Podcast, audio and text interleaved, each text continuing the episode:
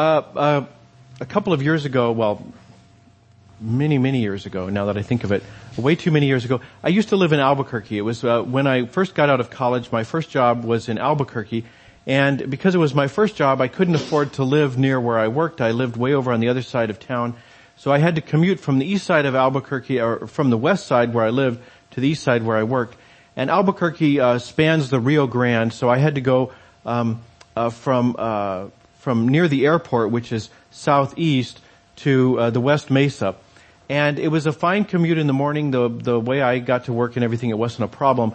But in the afternoon, it would really back up because there's a whole bunch of people like me trying to get to the affordable part of town.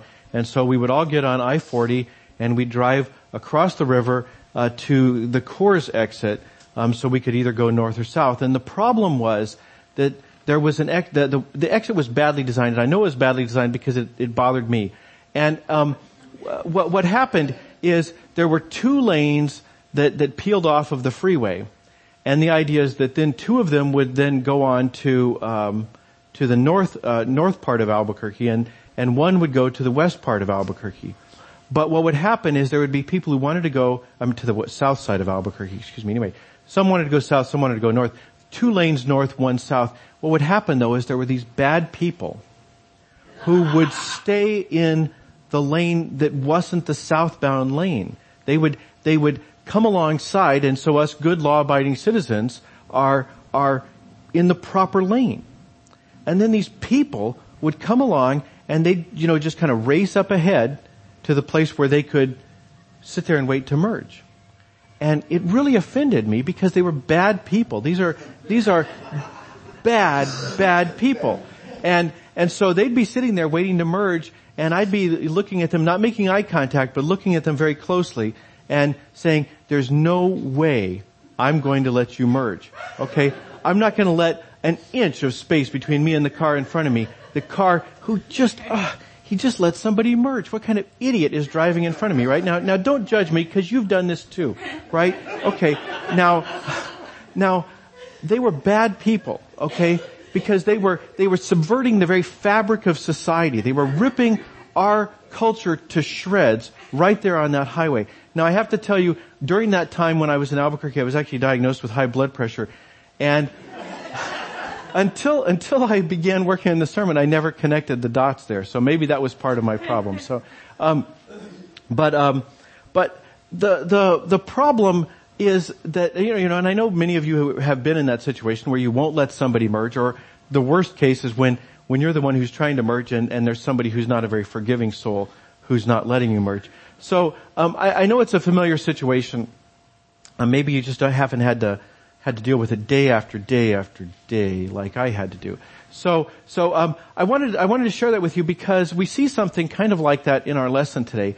What we're going to be talking today is about bad people. We're going to be talking about really bad people. If you remember last week, if you weren't here last week, you can listen online. But last week what we talked about was good people, people who obey the rules, people who do all the proper rituals, people who are trying to find a relationship with God because of the things they do. And what we called them last week was religious people. And what we saw is that God doesn't want to have a relationship with people that's built on religion.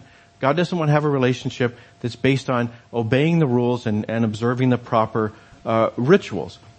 But that leaves the question, what about everybody else? What about the bad people, okay? What about the people in the other lane who are trying to merge in? Okay, what about bad people?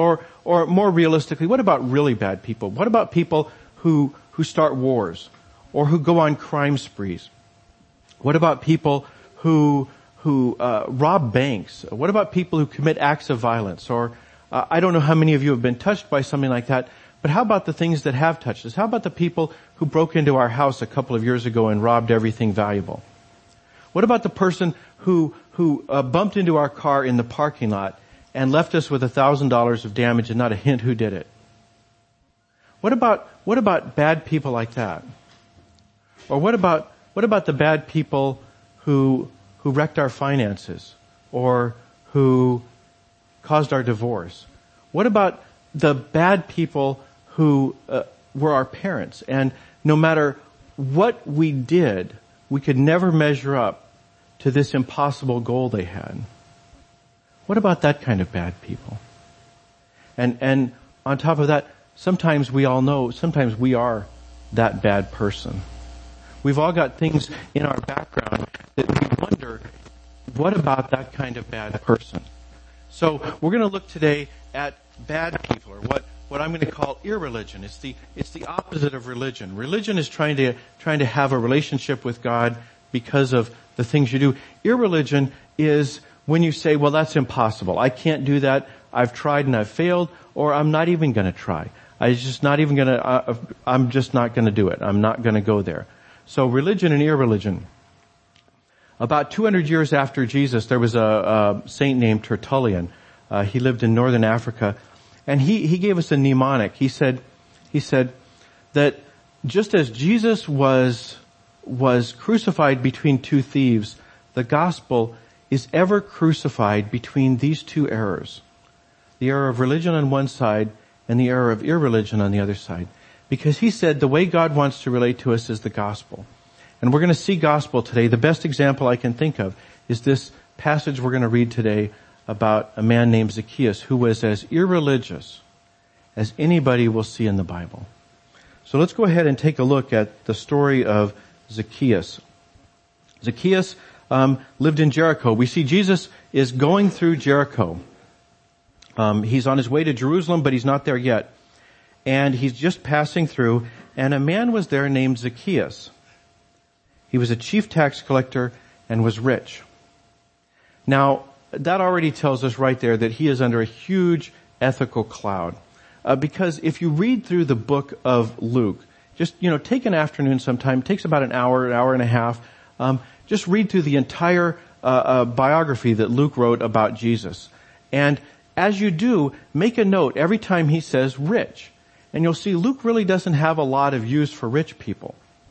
And the reason is because nobody in his culture did except a very tiny number of people who were rich.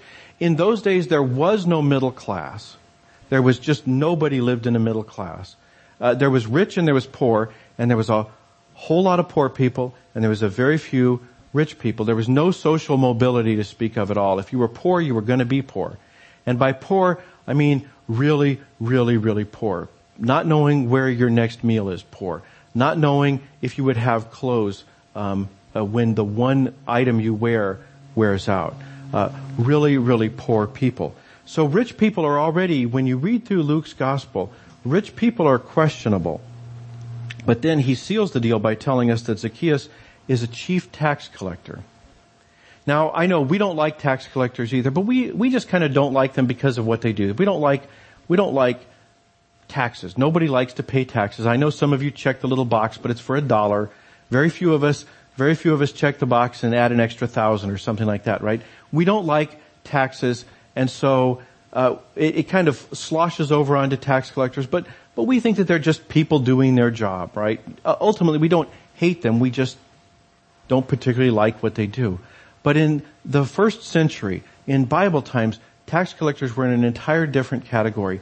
If you read through the Bible, you'll see they're never mentioned except alongside of sinners, but they're not just lumped in with sinners because sinners are understandable. You and I might become sinners, right? We might enter a life of crime or prostitution or something understandable, right?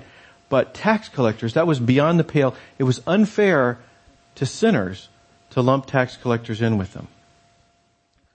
So Zacchaeus is a tax collector. The reason people hated tax collectors in those days was because of the way they worked. The way it worked was Rome had conquered pretty much all of the ancient world, and they said, okay, we think that we can squeeze this much money out of Egypt and this much out of Israel and this much out of Greece and this much out of Spain and so forth. They would figure out how much an area was worth to Rome. And then they would put out a request for quote. They'd say, who can pay us 100 million denarii? And then they get the right to tax Egypt. And so Rome's happy, they got their money. But then somebody is unleashed on Egypt to go collect that money back. But Rome's happy because they got theirs. And you can imagine how this system is designed for dishonesty, because once you've successfully been awarded the contract to collect taxes in Spain or Israel or wherever, then There's no limit on how much you can take. Pretty much as you can squeeze out of people. You could get, if you paid $100 million, you have your eyes set on $200 million. So you're going to make $100 million profit. And that's really the way the system worked. So people hated tax collectors because they were collaborating with the foreign occupying country, Rome. But then on top of that, they were cheats. They were swindlers. And Zacchaeus was even worse because he was the chief tax collector, or a chief tax collector. That means he was on the top of a kind of a multi-level marketing organization where he would do the same thing to small-time operators. He'd say, okay, you can squeeze that neighborhood. Okay, you can squeeze that town over there. And then I get a fraction of everything you make. So Zacchaeus was not just a tax collector, bad as that was. He was a chief tax collector. There's nobody worse that I can think of in the whole story of Jesus as told by Luke. Zacchaeus is probably the most ethically compromised person in the Bible. So you can imagine when he tries to see Jesus, people squeeze him out.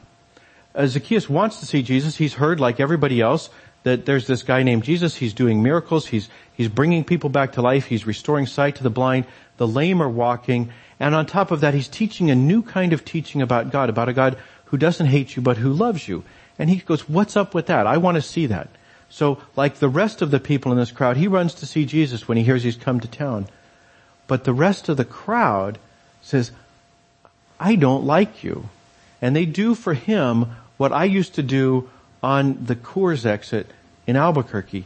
You know, you're not going to see Jesus as long as I've got two elbows, buddy, because you are not crowding in. I have to put up with you as a tax collector, but that's the only thing I'm going to do with you. Well, he doesn't settle for that. If he wouldn't have that job, if he wasn't already an inventive and ingenious kind of fellow, a determined fellow. So he runs down the street up ahead of where Jesus is and climbs up a tree so he can see Jesus. So Zacchaeus has climbed up into a sycamore tree, and now he's able to see when Jesus passes. But when Jesus comes to him, Jesus looks up to him and says, Zacchaeus, hurry and come down, for I must dine at your house today. And you see, Jesus says, I must. And that is exactly the wrong thing for Jesus to say. Jesus must not dine with Zacchaeus. Everybody reading this knows, you don't associate with people like Zacchaeus. You walk across the street to avoid them. You don't look at them. You don't see them. You spit on their shadow. You certainly do not. You must not eat at their dinner table. And Jesus says, I must eat at your dinner table. Well, Zacchaeus climbs down. And says, this is the best day of my life.